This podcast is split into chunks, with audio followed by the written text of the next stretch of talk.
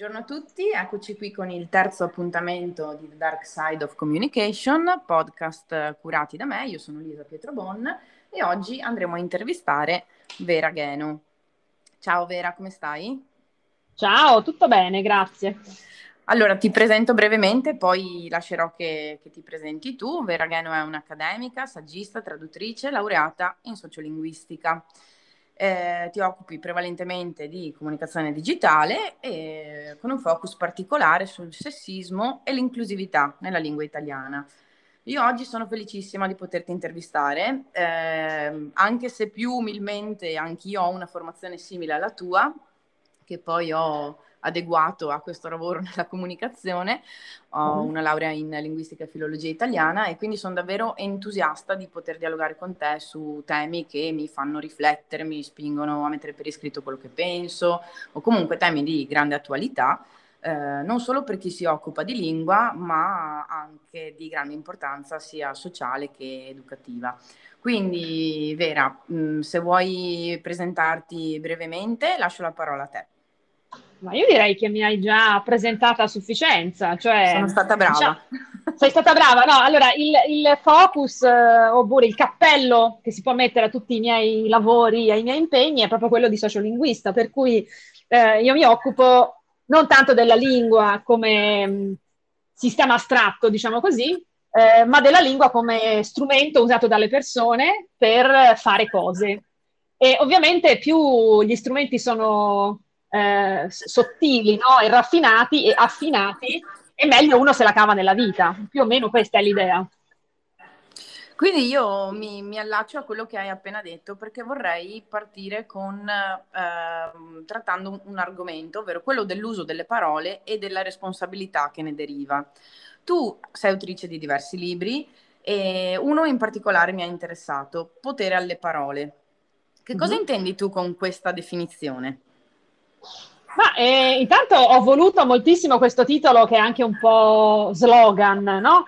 Un po' una cosa che si potrebbe urlare a, mani- a una manifestazione, per dire. Ah, sì. eh, proprio perché volevo far passare alle persone l'idea che, um, come dire, avere il potere sulle proprie parole, quindi essere in grado di usarle bene, è qualcosa che ti cambia la vita e ti cambia la vita in meglio. Questo è un po' il senso. E, eh, diciamo che l'idea del libro deriva da, da un'osservazione, direi di almeno vent'anni, eh, del comportamento delle persone e, e, e, dal fatto di aver notato quante volte le persone, um, come si può dire, si trovano in ambasce, si trovano in difficoltà perché non sanno, si rendono conto che stanno usando male le parole. E quindi diciamo che la volontà di fondo è quella di migliorare la vita delle persone. Eh, certo, mi trovi davvero d'accordo. Eh, ti chiedo una cosa a questo proposito, anche perché mi pare che basti accendere la TV per confermare quello che tu hai detto. Spessissimo in televisione si vedono persone che litigano e magari stanno dicendo la stessa cosa, ma eh, non riescono in ogni caso a capirsi. Quindi quello che, che, che, mi chiedo è, secondo te, come mai nell'era della comunicazione anche scritta, come per esempio sui social o prima sui blog, la lingua che ha un'importanza centrale è così poco conosciuta bene dai ragazzi, ma anche dagli adulti? Cioè, quello che io mi chiedo è, non dovremmo a questo punto della nostra eh, storia essere salvi dal pericolo dell'analfabetismo? Ma no, perché non si è mai salvi dal pericolo dell'analfabetismo. L'analfabetismo è uno stato in cui si può sempre ricadere. Eh, non c'è, come dire, è, è, come, è, come, cercare di avere un corpo armonioso grazie alla ginnastica. Mm. Uno può anche arrivare ad avere un corpo bellissimo, ma se poi si lascia andare, eh, o è molto molto fortunato, oppure si ritrova insomma con caratteristiche fisiche che non voleva, no? Cioè certo. la, cura, la cura della lingua come la cura del corpo è qualcosa di, che deve diventare un'abitudine per tutta la vita. Quindi no, non siamo mai salvi dall'analfabetismo, cioè possiamo ricaderci anche abbastanza facilmente. Eh, però però ehm, va anche detta una cosa, anche per ehm, si può dire, assolverci un po'. Eh, nessuno ci ha preparato a un mondo in cui la comunicazione avesse un'importanza così capitale. Cioè, non è vero che internet è arrivata quando noi eravamo pronti alla complessità. Internet è arrivata nelle nostre vite e basta, non ha chiesto il permesso e ci ha trovati alfabetizzati, sì, ma non alfabetizzati per un discorso complesso e pubblico come quello che c'è oggi sui social media. Quindi non è che stiamo andando indietro, stiamo molto faticosamente andando avanti, ma prima che noi diventiamo, noi ci adattiamo ecco, a ciò che ci richiede la società della comunicazione, passeranno ancora diverse decine di anni. Ma ti chiedo questa cosa che non avevo previsto di chiederti. Nei giorni scorsi io ho gestito un evento aziendale per cui mi è capitato di citare un passaggio di The Game di Baricco. Uh-huh. io ho un'attività che si occupa di comunicazione e che ha cavalcato, diciamo, questi primi anni di rivoluzione digitale. E venendo da un percorso umanistico, mi sono spesso chiesta quanto di quel percorso uh, dovessi uh, inserire all'interno dei progetti di comunicazione aziendale che gestisco. Baricco in the Game sostiene che eh, l'umanesimo sia di capitale importanza per, giust- per il giusto sviluppo di questa rivoluzione digitale e che sia l'umanesimo a doversi ehm, inserire all'interno di questa rivoluzione in modo da dare agli utenti, diciamo così, ehm, qualcosa che li renda o che comunque gli dia la possibilità di continuare a pensarsi umani. Tu, in relazione alla lingua, pensi che Baricco uh, abbia ragione a sostenere questa cosa? Ma io penso proprio di sì, cioè non sono sempre d'accordo con Baricco, eh, ma, su, ma su, no, no, infatti, cioè, cordialmente dissentiamo, eh, ma eh, su questa cosa lui ha assolutamente ragione. Altre persone la dicono in un'altra maniera, ma dicono che il nostro presente, il nostro futuro ha bisogno di persone ibride, mm? Mm-hmm. quindi di persone, di persone, che abbiano una competenza anche STEM, no? quindi scientifica, sì. ma anche umanistica. Cioè, perché noi siamo fatti di tutto questo e se ci pensi, eh, la, le parole, la capacità di spiegare, di raccontare le cose è necessaria in tutti i contesti del sapere, anche nelle scienze dure, no? Cioè, mm-hmm. Se tu, per esempio, conosci tutti, uh, come si dice, i teoremi, no? Anche quelli avanzati della geometria analitica, no? Quelli che si studiano in ingegneria, se tu non sei in grado di spiegarli e quindi di trasformarli in parole, non ti servono a molto, no? Quindi su una cosa sicuramente Baricco ha ragione, il futuro è di chi riesce a, um, come si può dire, a far convivere l'anima eh, scientifica con l'anima umanistica. Cioè, que- questa era ha bisogno degli umanisti perché non è lo studio della letteratura, cioè eh, avere una, una, um, un approccio umanistico anche nelle scienze dure è qualcosa che ti permette di vedere delle cose che altrimenti, se conosci solo le tue materie, non vedi. E questo è vero anche all'inverso, eh? Cioè, io ho avuto la grande sfortuna o fortuna eh, di iscrivermi a ingegneria eh, prima di andare a lettere, eh, perché io volevo, fare volevo salvare le foche, avevo questo... Uh, mi sono iscritta a una cosa che si chiamava Ingegneria per l'ambiente e il territorio, che non credo che mm. ci sia neanche più. Comunque ero, avevo un'anima molto ecologica, ecologista, eh, però venendo dal classico, con un padre linguista, eccetera, eccetera, dopo un anno e mezzo mi sono resa conto che avrei finito forse in 30 anni l'università e quindi poi, però qualcosa mi è rimasto. E, e, io mi rendo conto che a volte, grazie a quelle cose che ho studiato in quell'anno e mezzo, vedo delle cose, anche delle questioni linguistiche che studio, che i miei colleghi che magari non hanno una preparazione matematica o, o di geometria analitica non vedono. Beh, diciamo che quando, quando, affrontiamo questi temi io penso spessissimo a Wittgenstein, ovvero al mm-hmm. suo assunto per cui se tu non conosci una parola non riesci ad elaborare un concetto. E penso che esatto. questa cosa sia perfettamente attuale al giorno d'oggi. Manca, mm-hmm. manca la parola, il concetto esiste, ma se non, lo sa- se non lo sappiamo spiegare diventa tutto molto più difficile. Esattamente. Infatti, sì. Infatti io volevo chiederti qualcosa ehm, riguardo il tuo impegno per l'utilizzo di un italiano inclusivo. Mm-hmm. Mm, vuoi spiegarci che cosa significa e quali sono le soluzioni che la lingua italiana mette a disposizione per ovviare all'utilizzo del maschile universale?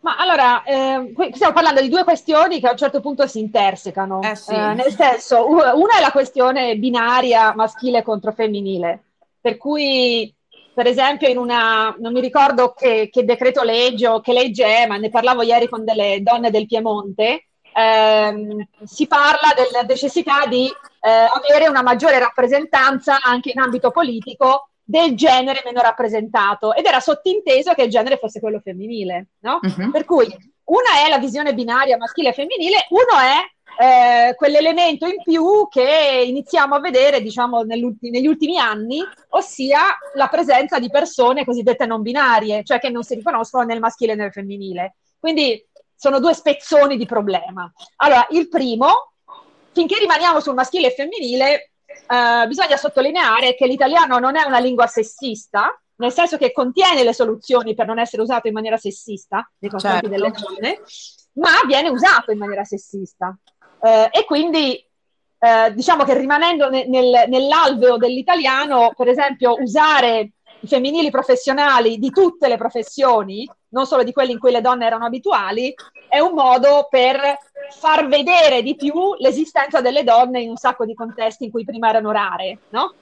Um, fra l'altro, una cosa che spesso viene sottovalutata è l'effetto che le nostre scelte linguistiche hanno sui, sugli strumenti linguistici, linguistici digitali, eh, cioè il fatto che noi non usiamo i femminili fa sì che poi il correttore ortografico dei word processor che usiamo continui a mostrare un sacco di femminili come errori, no? quindi li sottolinea. E questo è legato proprio al fatto che non li usiamo abbastanza, quindi via a ministra, assessora e via dicendo. Quindi finché rimaniamo su questa questione, basta stare attenti e evitare l'uso del maschile sovraesteso, che non è un neutro, ma appunto è un maschile e tende a invisibilizzare il femminino. E questo certo. è uno. L'altra questione ovviamente è più difficile, perché l'italiano è una lingua con il genere grammaticale, per cui tutti i sostantivi sono o maschili o femminili, il neutro non esiste, mm. ma, anche, ma, anche, se esistesse ancora il neutro latino, vorrei ricordare che il neutro latino era, indicava oggetti inanimati o concetti astratti. Sì, cioè, non, il, non riguarda, il problema non riguardava il genere delle persone, no? Quindi da quel punto di vista diciamo che eh, siamo davanti a una questione completamente nuova, che non è mai stata affrontata prima. Allora, nei confronti delle persone non binarie, non potendo usare il maschile e il femminile, eh, bisogna inventarsi, no? Bisogna, sì. bisogna, bisogna, uscire fuori dal, dal, dal letto del fiume della lingua e inventarsi qualcos'altro. E nel corso degli, degli ultimi 10 anni, 15 anni, nei contesti in cui le persone eh, non binarie erano già abbastanza riconosciute, ad esempio i collettivi LGBTQI, mm-hmm. eh, si sono tentate delle strade. Una delle più famose è l'asterisco, no? Quindi Infatti, quando... volevo, volevo, chiederti proprio di questo, quindi sì. grazie per, aver, per, per, parlarne. Vabbè, no, eh, l'asterisco, eh, ciao a tutti asterisco, quella cosa lì.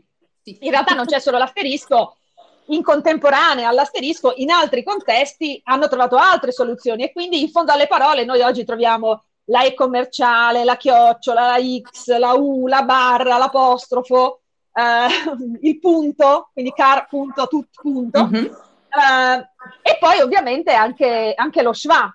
Lo schwa è, è in qualche modo nella percezione comune l'ultimo arrivato, eh, in realtà esiste anche lui da, da, diversi anni, almeno da una decina d'anni in circolazione, solo che non era mai uscito dai, dai contesti appunto dei collettivi che, che si occupano del, delle persone queer e cose del genere.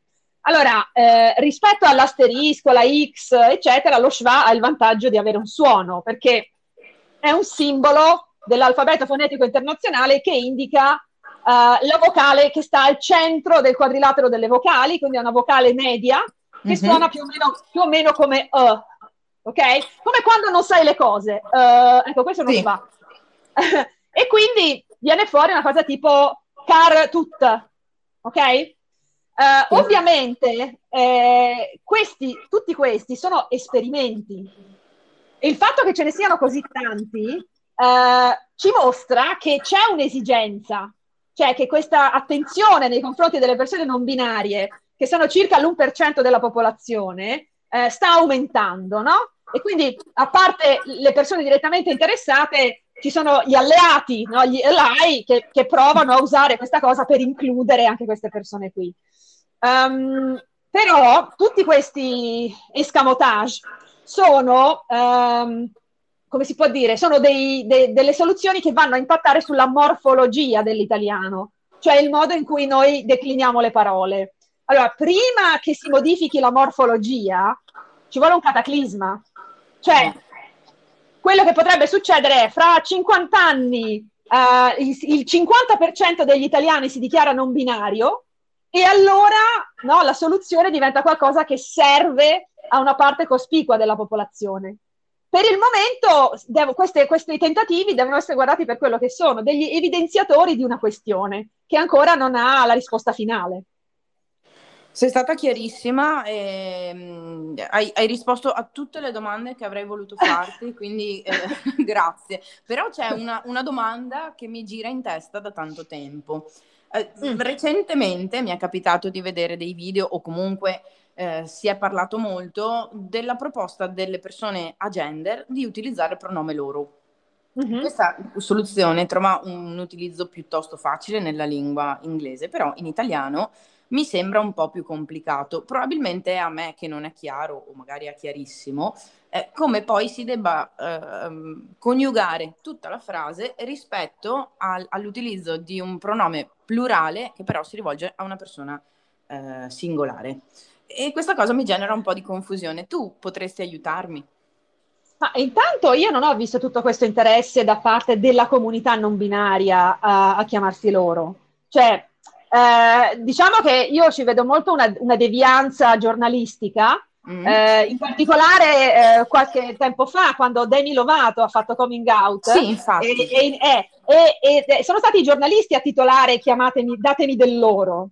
In realtà, eh, almeno le comunità eh, queer che io frequento ridono di questa cosa perché loro si porta dietro in italiano tutta una serie di di accordi frasali che poi diventano difficili. Loro è bello, loro sono belli, capito? Sì, infatti. Eh, e quindi no, loro non è la soluzione, è solo la traduzione abborracciata, fatta appunto dai, dai non dai diretti interessati, che usano altre cose, eh, de, di, del singular day inglese.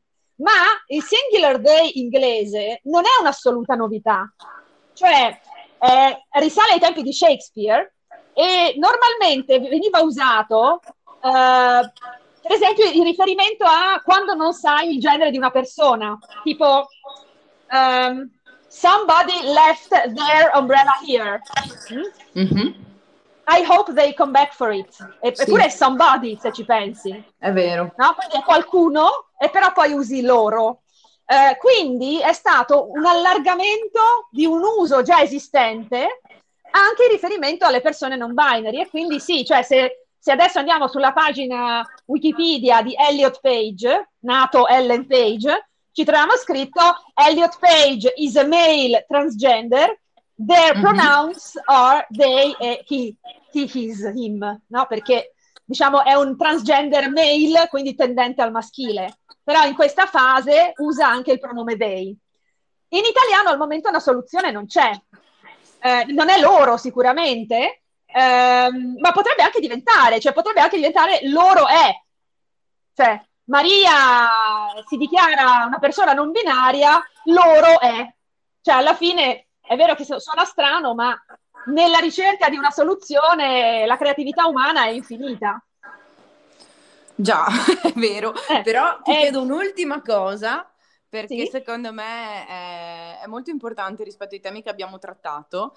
Tu in un tuo libro, Guida pratica all'italiano scritto, utilizzi la definizione grammar nazi, che mm-hmm. inizialmente mi ha fatto sorridere, però trovo interessante questa definizione perché inizialmente mi ha fatto sorridere. Però mm-hmm. che cosa intendi tu con la definizione grammar nazi? Secondo me se ne parlerà sempre più spesso nei prossimi anni. Ma è una definizione, il libro è del 2016 e Grammar Nazi era già una definizione assai popolare, soprattutto nel, nelle comunità online. No? Allora, il Grammar Nazi, ossia il nazista della grammatica, è una persona molto rigida che vede qualsiasi cambiamento linguistico come un dramma, come un attacco, diciamo così, alle, alla lingua stessa, no? E quindi voi state cercando di distruggere la lingua italiana, cioè a me arrivano cose del genere, non è, no, ma spesso. Um, come se esistesse cosa... davvero un italiano standard. Come se esistesse un italiano standard, ma soprattutto come se la funzione della lingua non fosse di essere strumento della nostra quotidianità. E siccome eh sì. la nostra quotidianità cambia, cioè ogni giorno dobbiamo imparare cose nuove, è ovvio che anche la lingua cambi. Allora, il Grammar Nazi, che è un reazionario, pensa invece che la lingua sia, non lo so, codificata sulle tavole della legge e che quindi non si possa cambiare. Invece è proprio la caratteristica stessa di una lingua viva quella di cambiare adattandosi alle esigenze delle persone. Pensa al, al, periodo dei cannibali, ti ricordi? Alla fine degli anni Ottanta più o meno, mm, primi anni sì, 90, sì, sì. nella letteratura, quando sono arrivati i cannibali, Brizzi, sì. Baricco, eh, sono stati super osteggiati proprio perché hanno incontrato questa resistenza perché utilizzavano una lingua che era lo specchio della società, la lingua parlata. Sì, ma, ma in realtà, cioè, anche molto più indietro ci sono stati um, esperimenti, diciamo così, linguistici, cioè pensa solo ai futuristi, no? I futuristi ah, sì. che, che, addirittura eh, inventavano le onomatopee, un, usavano la pagina in maniera diversa dallo standard, no? Quindi non scrivendo pagine di libro come siamo abituati, ma mettendo le parole in ordine casuale, eccetera, eccetera. Quindi, um, grazie al cielo si, si, sperimenta con la lingua. Eh, quando una lingua mh, inizia a non adattarsi più alle esigenze dei, dei suoi parlanti, muore, inizia a morire. E quindi è molto importante che si creino definizioni nuove, che si provino, si cerchino eh, soluzioni nuove anche da un punto di vista sintattico, morfologico. Semplicemente bisogna ricordarsi che mentre il lessico, cioè le parole, cambiano molto velocemente, quindi il cambiamento in quel campo è molto veloce, quando si va a toccare la sintassi oppure eh, gli accordi frasali o la morfologia, i tempi sono molto più lunghi. eh già. Allora Vera, io ti ringrazio moltissimo per, per questa intervista, sono certa che eh, interesserà moltissimi dei nostri ascoltatori. Io sono davvero, davvero felice di, di averti intervistato e spero che ci saranno anche delle occasioni in futuro per magari incontrarci, speriamo. Gra- grazie mille, ciao, un saluto. Quindi grazie a te e, e a presto. Ciao. Ciao Vera, grazie.